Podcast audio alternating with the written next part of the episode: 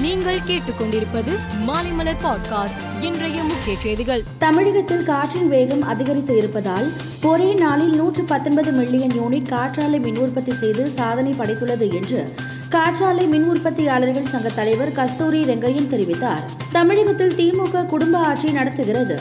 ஜனநாயக முறைப்படி இயங்கும் ஒரே இயக்கம் அதிமுக மட்டுமே. திமுக உட்பட எத்தனை கட்சிகள் அதிமுகவை அழிக்க நினைத்தாலும் மக்கள் துணையோடு அதனை வீழ்த்துவோம் என்று அதிமுக இடைக்கால பொதுச் செயலாளரும் சட்டமன்ற எதிர்க்கட்சித் தலைவருமான எடப்பாடி பழனிசாமி கூறியுள்ளார்.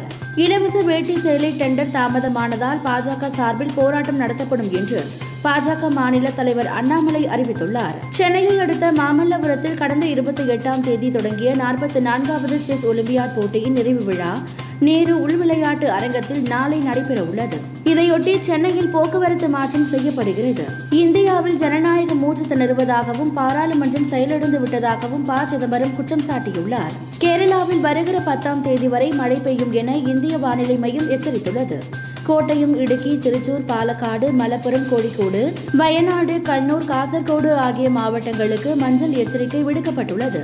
ஆறு மாவட்டங்களில் உள்ள பள்ளிகள் மற்றும் கல்வி நிறுவனங்களுக்கு விடுமுறை அறிவிக்கப்பட்டுள்ளது. பாகிஸ்தான் போர்க்கப்பலுக்கு முன்னாள் டோர்னியர் விமானம் மூன்று முறை பறந்து எச்சரித்தது. இதையடுத்து பின்வாங்கிய போர்க்கப்பல் ஆலம்கீர் பாகிஸ்தான் பகுதிக்கு திரும்பியதாக தகவல்கள் தெரிவிக்கின்றன. தமிழகத்தை சேர்ந்த இளம் செஸ் வீரர் பிரணவ் ருமேனியாவில் நடந்த சர்வதேச செஸ் போட்டியில் வெற்றி பெற்றதன் மூலம் கிராண்ட் மாஸ்டருக்கான மூன்றாவது தரநிலையை வெற்றிகரமாக அடைந்துள்ளார். இதையடுத்து அவர் இந்தியாவின் எழுபத்து ஐந்தாவது கிராண்ட் மாஸ்டராக இருக்கிறார். இவர் தமிழ்நாட்டில் இருந்து கிராண்ட் மாஸ்டர் அந்தஸ்தை எட்டிய இருபத்தி ஏழாவது வீரர் ஆவார். மேலும் செய்திகளுக்கு மாலைமலர் பாட்காஸ்டை பாருங்கள்.